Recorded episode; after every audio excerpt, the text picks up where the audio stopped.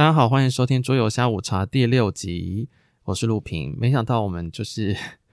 真的有第六集了这样子啊，因为想说毕竟是已经快到学期末了，然后一些事情啊、成绩什么的，然后也都告一段落了，所以就想说终于有空，然后来录一下下这样子，可能就录个十几分钟也好这样哦。好，那我觉得开场先闲聊一下好，就上个月啊，其实我去桌游店还是有抽空去一天，然后玩看看，然后我去玩的是那个。呃，恒河王侯。那等下我们再介绍这款游戏。那我去的那间店是三重的靠过来，那我觉得是还蛮不错的。那我大家应该也知道，就是这间店是有一个 YouTuber 叫超立方，然后跟他的朋友然后合资开的。那我觉得里面的装潢啊，跟他摆设的游戏，我都觉得是相当不错的。好，然后那一天呢，我玩的话是那个刚刚有说是恒河王侯。那我觉得这个东西是我觉得我平常时其实。在更之前我就知道这款游戏了，但是看它的封面，我真的觉得我不会想要玩它。但是那一天，我想说，毕竟是一个我没有玩过的游戏，然后去玩看看。那结果就会发现，真的我觉得还蛮好玩的。就是它如果对于一些呃不是很重度策略玩家的话，其实我觉得对于想要走轻测，然后进入到中策的话，我觉得它算是一个还蛮好入门，然后可以让大家去。学习的一个桌游这样子，虽然它也会有它的随机性，不过我觉得就是轻到中策嘛，那我觉得是 OK 的。那玩起来呢，其实也蛮欢乐这样子，然后它也会有一定的思考策略，然后你要去衡量。那这个东西我真的就是英文里面有一句谚语说，Don't judge a a book by its cover。那我觉得我这边就可以想把那个 book 改成是 board game 有没有？就是你会觉得。看到那个封面，然后之前也是看到好像有各个那个桌游店可能在特卖的时候都有这一款，但是我真的觉得，嗯，那个美术风格不太是我平常时喜欢的菜这样子，所以其实我就不太会想要玩。但是那天玩了之后，我会觉得它的一些机制啊，然后跟它那个骰子的摆放，我会觉得其实会让人需要好好的思考，那我觉得是还不错的。对，所以我觉得以后也许真的要那个玩一款游戏，了解一款游戏，真的还是要实际上玩过一次，才会比较知道说它的呃这个游戏是不是你喜欢的这样子，而不是只有单纯看封面。因为我有时候就是一种看封面，然后看那个图板，然后觉得哇好漂亮，我就会直接失心疯买下去的那一种。但有时候是买回来之后，又会发现说好像不是自己喜欢的那一种类型。对，所以我会觉得这个东西真的。我们虽然会觉得说美术啊、视觉它是一个第一印象，但是有的时候有一些好游戏，它真的就只是没有搭到就是你喜欢的美术，但是里面的一些呃玩起来的感觉啊，跟你玩完之后的一些心得，可能是会很符合你原本玩游戏喜欢的那个 type 这样子。对，所以我会觉得真的以后可以就是多玩一些。看起来好像美术没有没有没有很好，但是其实实际上它是还蛮耐玩的游戏哦。好，然后接下来呢，就是会讲到我们的主题这样子。那这个主题其实也有点久远了，因为其实这也是在哎上个月吧，然后去那个黑箱桌游，然后去买了一些桌游回来玩。其实本来想说应该不能再买桌游了，因为我的房间真的快要堆不下了。但是你要说就是看到就是有。一些网友啊，然后也发现说他都可以把那个桌游变成是一道墙了，我就觉得实在是非常厉害。那我想说我自己住一个小套房，嗯，好，就会衡量一下啦。那最后呢，我买了是两款桌游，一个是医学之父，另外一个是极东之旅这样子。好，那所以呢，我想说我们就先来介绍一下医学之父好了。好，那这个医学之父它的全名是医学之父希波克拉底，那它的。封面其实是设计的非常的简约，然后我觉得是我非常喜欢的风格。然后呢，它目前的话，今天录制的时间是一月十六号。呃，我在 BGG 上面查到的话，它的目前的分数呢是七点一。不过我觉得很神奇的是，目前只有一百四十二个人投票而已。我想说，之前我在 Kickstarter 上面是有看到这一款的，不过我觉得它的那个评分人数真的有点。有点少诶，就是我还以为已经有很多人玩过了，我不知道是国外还没有出货还是怎么样子的，因为目前只有这样的人评分，我觉得是有点奇妙的。那重度的话呢是二点九二，所以算是稍微偏中侧的那种感觉，就是轻到中侧哈。它其实里面的规则也没有到非常简单，就是只大致上的规则还蛮直觉的，但是它的里面的有一些细项会让你觉得是要多注意的点，这样子哦。好，那这一款游戏呢，我们其他是说按照规则书上面说，我们是古希腊时代的医生这样子。那我们啊，他应该是说是那个原本的桌游名叫做 Hippocrates，那他就是一个古希腊时代的医生。然后我们扮演的呢，其实是他的学徒。然后呢，我们就是要在各地开店，就是我们要帮我们自己开店，然后就是当诊所老板的感觉。不过我自己实际上玩起来比较像是诊所的股东或者出资人这样子哦。那我觉得先讲一下它的美术好了，因为也有在网络上面看人家讨论说，它的美术不是每一个人好像都可以 get 到的。我自己是蛮喜欢的，因为它的。设计风格跟它的一些画风有点像是那个迪士尼的大力士，我不知道各位有没有看过，你可以上网搜索一下，就是迪士尼的大力士，大概就是那一种画风，然后跟那种人物，然后我觉得它是介于有一点美式漫画，然后跟跟什么漫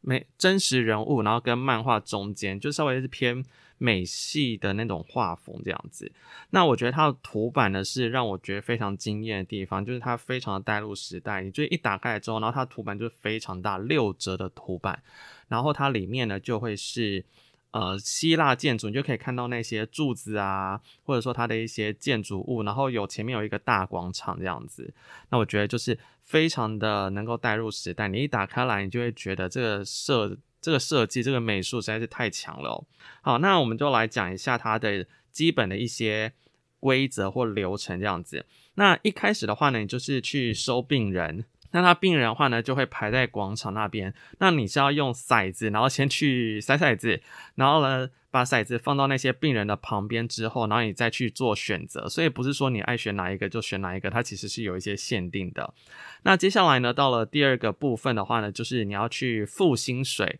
给你的医生。那你的诊所里面呢，可能起始的时候会有第一个就是原始的医生这样子。那你越玩到越后面，他其实会招募更多的医生。那你一开始就是会有一个医生，那你就是要付这些医生薪水。那等到第三部分的时候呢，那你就可以去做招募以及买药的部分。那招募的话，你就是可以去聘请新的医生，然后跟买药，因为你。诊所要去治疗病人嘛，那你总是要有一些药材能够要去治疗他，所以第三部分的话就是你要花钱，然后去买这些东西。那接下来等到第四部分的话呢，就是治疗。那治疗的话，我觉得他这边用的另外一个机制就是用板块拼接的方式，因为每一个医生他都是六角形的板块，那病人呢，他是长方形的，但是他会有两个接口，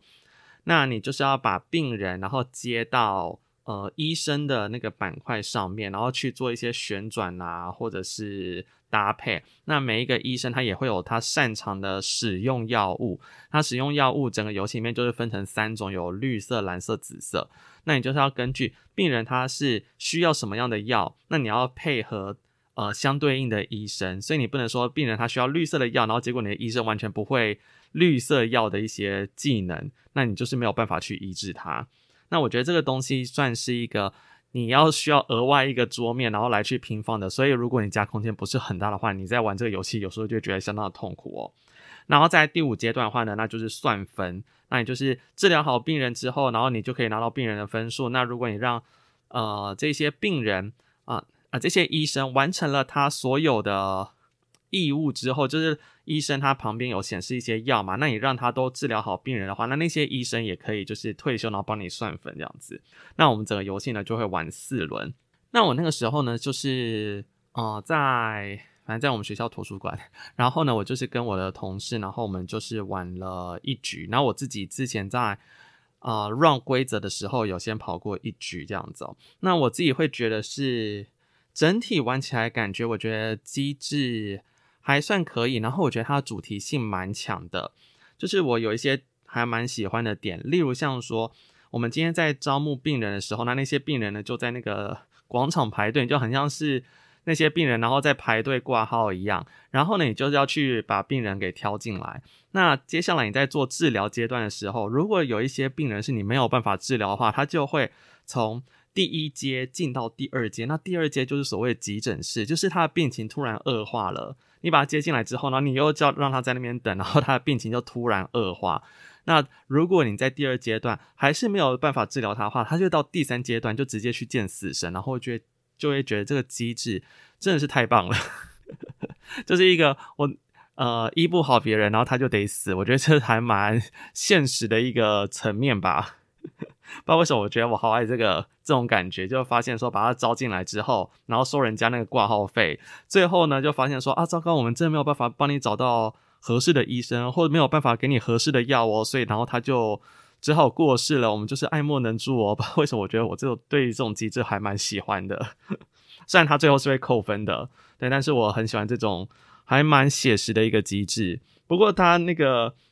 说一下不写实的机制好了，就是如果你如果没有把那些病人招进来，他永远都是在门口等的话，那那些人是永远不会死掉的哦。这一点就是还蛮令人匪夷所思的。不过我觉得有另外一个点，我觉得也是蛮好的。他把有一个机制融合的很好，例如像说我们刚刚说会在第一阶段的时候，我们会收病人嘛，那整个游戏要玩四轮，所以第一轮一定会有一些病人是没有被选到的。那他这些人到第二轮的话会怎么办呢？他他们还在广场等嘛，所以他们这些人他们上面都会再放一块钱。那我们当然知道说这个平常时在玩桌游，那就是作为一个补偿的机制嘛，就是你可以选他之后，你可以额外。额外再拿一块钱，那如果他还是没有被拿走的话，那你就可以，他可能在下一轮又可以再多一块钱，就是比较让你会想要选他。那这个东西在其他的游戏上面也是有的，例如像说那个神秘大地，就是你呃没有人选择的板块，那它就会多一块钱，那你就会知道说这个东西它就可以成为是玩家选择的诱因。但是我觉得他在这个游戏上面里面把这个机制融合得很好，是因为你就想看看，如果今天生病了，你就很急着想要去医院里面看病，这个时候呢，就是以也许以当时的社会啦，就会觉得说，那我给你多一点钱，你赶快先让我进去好不好？我所以我觉得他这个加一块钱这件事情，然后就突然可以把就是游戏的那个补偿机制做一个很合理的转化。就有点就是说，你真的很想要急着进医院，然后你就很想要试着多贿赂一下里面的工作人员，就说：“诶，那我再多给你一块钱，拜托你先让我进去看病好不好？”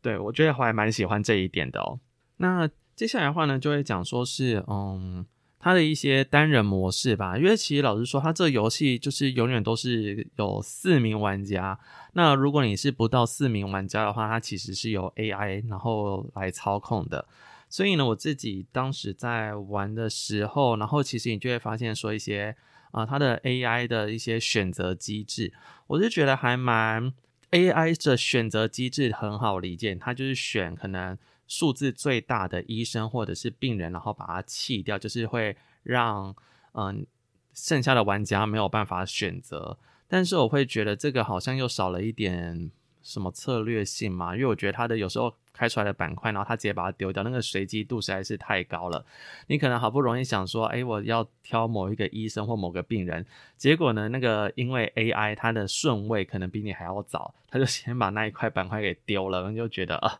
这 真是怎么会这样子呢？啊！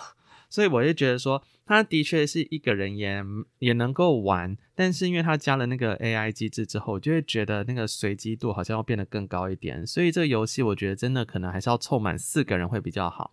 那我跟我同事在玩的时候也是觉得说。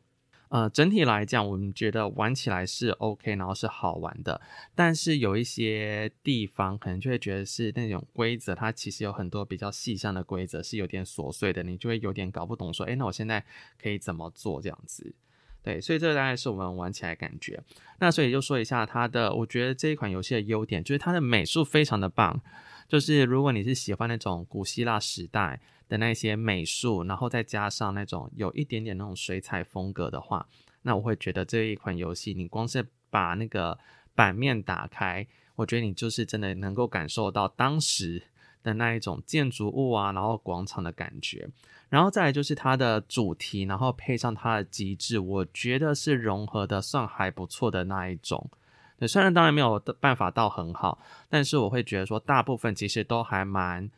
呃，我觉得跟日常生活中看到的还蛮像的，就是病人在外面排队，那你呢就是要把病人接到医院里面嘛。好，那你接到医院里面之后，那你就要去找医生，然后开药给他。那你平常时也要付医生薪水。那在外面一直等的人，他可能会想要赶快希望你治疗他，所以他就会想要多付给你钱。所以我觉得大部分都设计的蛮好的。哦，对，还有就是如果你没有医好它的话，它三回合之后就会死掉哦，这种感觉。啊、三回合，两回合之后就会死掉的那种感觉，然后我就觉得还蛮不错的。那我们讲一下它的缺点部分，算缺点吗？因为我不知道，因为我自己不是一个很会玩策略游戏的人，但是我很喜欢玩策略游戏，我只只是很不擅长。然后我会觉得这款游戏真的钱很不够啊，我不知道是策略不对还是怎么样，我一直都觉得这个钱永永远都是不够用。我就是自己跑的时候一次，然后跟我同事玩的时候一次，那我就觉得那个钱真的。好好，那个觉得非常的难使用，就是你都会变得到最后就会很穷啊！你可能到第二回合或第三回合的时候就超穷的，那你变成后面你想要同时想要有。招募到医生，又同时买到草药而获得一些额外 bonus 的时候，那这个条件就会变得非常难，你就只能够择一而已。但是有时候你择一之后，你玩到第三或第四回合的时候，就会发现说你有医生了，可是你没有药，或者是你有很多药了，但是你没找不到医生，我就觉得会有这种窘境。所以我会觉得说这个东西不知道是不知道其他人玩起来怎么样，对，但是我会觉得这个。过程中当中，那个钱真的是太不够了，然后它就会影响到后面的很多的东西。因为照理来讲，我觉得大部分桌游，除非你乱花钱，要不然来讲，应该不太会有真的钱最后会非常非常非常不够用的时候。你可能会有一次花光，可是你接下来也会得到很多的效益。可是它这款游戏没有，你要赚钱就只能靠一开始病人给你的那些钱而已。对，然后对就没有了，因为病人治好之后，你是得到分数，医生解完。他的成就之后，你也是拿到分数，所以是不会拿到额外的钱。你的大部分收入，基本上来讲，就是靠着病人给你的钱，或者是你有多余的一些药材，然后你要把它卖掉。但是刚刚有讲说，药材其实有时候也蛮重要的，因为他要去。医病人这样子哦，好，然后再来是我觉得它的说明书有一个部分，我觉得是没有标示清楚，就是它的声望轨的部分，就是它游戏里面有一条声望轨。那如果你的声望越差的话，你要付给医生的薪水就会越多。那如果你们这家医院声望比较好的话，那你就可以付比较少的薪水，然后给医生。那这个东西它一开始是放在正中间的。但是我会觉得它的说明书，虽然说明书有图示放在正中间，但是它并没有额外用文字上面写，所以我就在想说，它是不是只是一个简单的示意图？可能它只是一个玩到一半的那种感觉。那我就把那个一开始我自己测的时候，我就把呃那个什么声望轨的。token，然后放在最左边，就是他一开始就要付最多钱给医生。然后那那一个我自己这边测的时候，想说这款游戏怎么会那么的难玩？因为根本就没有钱呐、啊，根本没有钱，那你根本聘聘请不了医生，然后你就没有办法招募到很多的病患，那你根本就没有那种分数这样子。对，所以我会觉得可能这个部分要再写清楚一点吧。那剩下的东西的话，我都觉得还蛮。还蛮顺的，但是我觉得主要来讲还是要自己 run 过一次，玩起来你才会知道那个流程的感觉，要不然有时候只靠文字会有一点难懂，我自己是这样觉得。然后我觉得它本身的就是随机度其实还蛮高的，因为光是它一开始在场上开的总共会有十八个病人，哦，它就分成六个地区嘛，然后一个地区会开三个病人，那光是从十八个里面这样选。那其实我觉得就已经有一定的随机度了。那但是你它在这个部分，你还要再额外去丢六颗骰子，对应到不同的颜色，也就是每一行、每一六个区域的每一排，那你只能够决定就是骰子旁边的那个人而已。如果你不想要拿骰子旁边那个人，那你就只能使用一些特殊的小助手啊，或者是嗯，好像就只有特殊小助手吧，然后来帮你就是拿别的东西，要不然你就是只能够。拿其他的病人，或者是拿剩下比较烂的补偿机制这样子，对，所以我会觉得这一开始开出来的就已经随机度已经够高了，然后你还要用骰子，然后再骰下去，然后你就规定只能拿旁边的东西，就会觉得说，嗯，这个东西真的是你在思考一些策略的时候就会再更难一点吧。好，然后再来的话就是，哦，刚刚有跟我讲到，就是一些规则它比较细一点这样子。例如像说，我觉得就是那个小助手吧，我有时候才实在是搞不太懂小助手的那种使用时机点这样子。他是说，他可以在你选病人的时候让你消耗他，那他可以帮助你就是呃拿到别的病人。如果你想要拿其他行，然后可是他旁边又没有骰子的时候，那也许你就是可以选择他这样子，或者就是拿。你想拿的病人，他旁边没有骰子的时候，你就可以使用小助手的能力。那可是他说，小助手在那个使用在治疗病患的时候，他也可以弃掉，然后当做是一瓶药水，就它会有对应的颜色，也像他你的小助手就是三个，就是绿色、蓝色、紫色，那它可以弃掉。那所以有时候就会觉得这个东西有一点，嗯，要怎么讲？可能你要自己去考虑说什么时候你要保留这个小助手这样子，因为你的小助手就只有。三个颜色各一个而已。那如果你没有在用药的时候把它消耗掉，那等一下到你招募病人的时候，或许也可以让你有办法拿到小助手的时候，那那个小助手就会是你没有办法拿的，因为它就是只有一个而已。那你刚刚没有用掉，所以它就一直留着。那这样感觉好像是有点亏，应该是要先把它换掉，然后再再用。但是我会不知道说它里面规则书有没有写说是。每个使用的时机点在什么时候？也许是我自己没有看清楚，对，所以我会觉得这些比较细的一些部分，就是我会希望它可以写，嗯，要怎么讲，就是可以写得更详细一点吧。好，所以大概是这一款游戏。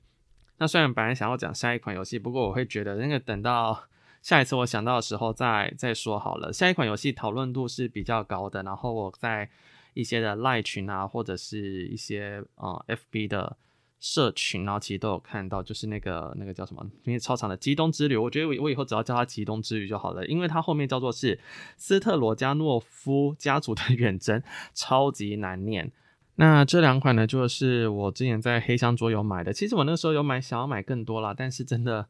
没有钱，没有空间呐、啊。啊，好希望自己有一个那个。那种什么房子，然后专属的一间房间，然后里面塞满桌游这样子哦。好，那所以这大家先介绍到这边。那如果我有空的话，也不知道是什么时候，也许下个月，或是很久之后，反正我想到之后，那我们就再录另外一款，就是《极东之旅》的一些感想。那我觉得也可以待在这期间，我再把它多玩个几次看看吧，看一下这款游戏怎么样。好啦，所以大概是这样子喽。那我们就下次再见喽，拜拜。